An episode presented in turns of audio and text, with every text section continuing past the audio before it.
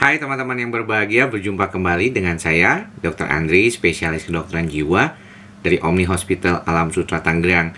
Pada kesempatan kali ini, saya ingin sedikit berbagi dengan teman-teman, terutama banyak orang yang menanyakan ya, bagaimana kalau saya mempunyai pengalaman buruk di masa lalu dan pengalaman tersebut terbawa terus sampai sekarang. Apa yang bisa saya lakukan agar hal-hal buruk ataupun pengalaman buruk itu menjadi hilang dan tidak membebani kehidupan saya saat ini. Nah, pertanyaan ini sebenarnya harus dijawab dulu dari segi sisi biologi sains dulu ya. Jadi artinya kenapa kita bisa mengingat sesuatu. Nah, kita tahu bahwa di otak kita ada suatu sistem yang mengingat apa yang ada terjadi di dalam kehidupan kita. Yang kita sebut di dalam sistem saraf itu adalah amigdala. Nah, amigdala ini seolah-olah seperti suatu layaknya chip ya atau hard disk yang menyimpan segala sesuatu memori di dalam kehidupan kita. Namun menariknya bahwa kalaupun kita banyak kehidupan kita ini berhubungan dengan banyak orang, sebenarnya tidak semuanya itu kita bisa ingat. Apa yang bisa kita ingat adalah biasanya adalah memori yang kita maknai lebih dalam baik yang negatif, yang buruk, ataupun baik yang positif. Nah, jadi kalau kita bertanya pada diri kita sendiri, sebenarnya memori-memori yang kita simpan itu tentunya ada yang baik, ada yang buruk, mungkin ada yang sifatnya netral. Contohnya begini, waktu kita masih TK, mungkin kita agak ingat lah sedikit kayak misalnya saya kalau ditanya ingat nggak saat saya masih TK saya ingat waktu itu tangan saya diinjek gitu ya sama teman saya yang perempuan.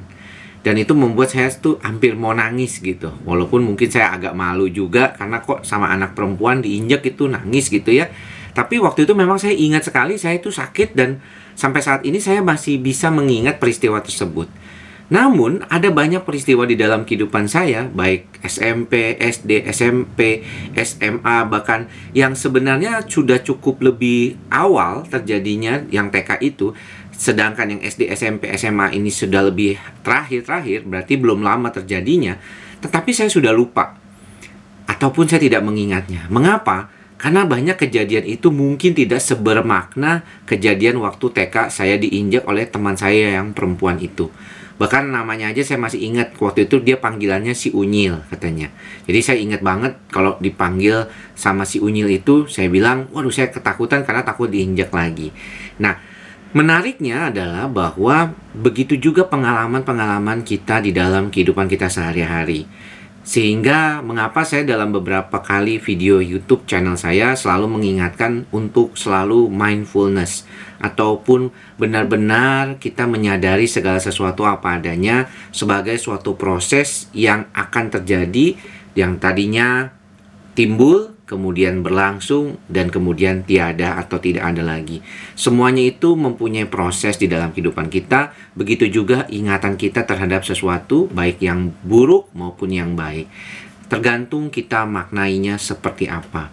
Maka tidak heran banyak beberapa buku mengatakan, you have to put it down and let it go. You have to put it down and let it go.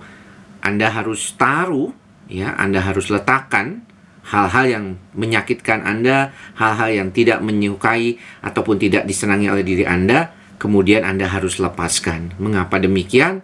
Karena kalau tidak, kita akan terus ingat. Apalagi di dalam kehidupan sebagai seorang manusia, tentunya kita banyak berjumpa dengan orang-orang yang mungkin tidak semuanya sesuai dengan keadaan dan keinginan kita. Satu hal yang pasti adalah pada pasien cemas, kemudian pada pasien depresi, karena amigdala ini menyimpan memori dan juga berperan terhadap suasana perasaan karena terkait dengan sistem limbik di otak, maka sering kali memori-memori lama itu suka terulang ketika kita mengalami suatu kondisi kecemasan. Dan mengapa jadinya akhirnya menjadikan sulit buat kita. Tidak heran banyak juga ahli-ahli hipnoterapi yang mengatakan dirinya ahli hipnoterapi berupaya untuk mencari dasar dari keluhan-keluhan kecemasan ataupun dasar-dasar keluhan psikiatrik itu dari masa lalunya. Namun yang perlu diperhatikan adalah kemampuan dari diri kita maupun diri terapis kalau memang dia melakukan hipnoterapi untuk bisa juga mengelola ataupun mengolah perasaan-perasaan yang timbul itu. Karena hati-hati kalau sudah lama tersimpan kemudian diungkapkan begitu, maka hasilnya bisa jadi tidak baik kalau si terapis itu tidak memahami dasar-dasar psikoterapi. Ini yang penting bagaimana kita mencari terapi yang baik kalau kita berhadapan dengan masa lalu kita. Banyak di antara klinisi sebenarnya tidak semua menggunakan teknik-teknik uh, flashback atau melihat kembali ke belakang, tetapi bahkan ada yang menggunakan teknik regresi yang artinya melihat ke masa lalu orang tersebut.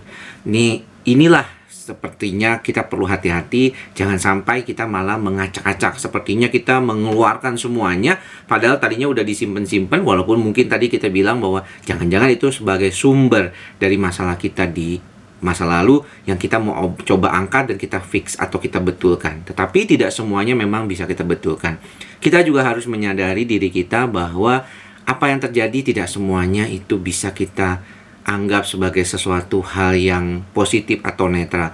Banyak tentunya hal-hal buruk terjadi pada kehidupan kita, tapi yang paling penting adalah kita mampu ikhlas dan menerima keadaan itu sebagaimana apa adanya. Tetap mindful bahwa itu adalah suatu kondisi yang memang bisa terjadi pada diri kita maupun diri siapa pun. Mudah-mudahan apa yang saya sampaikan pada kesempatan kali ini bisa bermanfaat.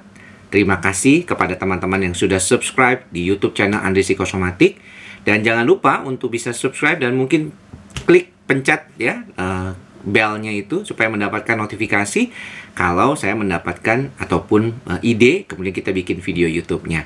Jangan lupa untuk tetap subscribe dan like untuk mendapatkan video-video terbaru setiap minggunya. Sampai bertemu di lain kesempatan, tetap sehat jiwa dan raga. Salam sehat jiwa. Bye.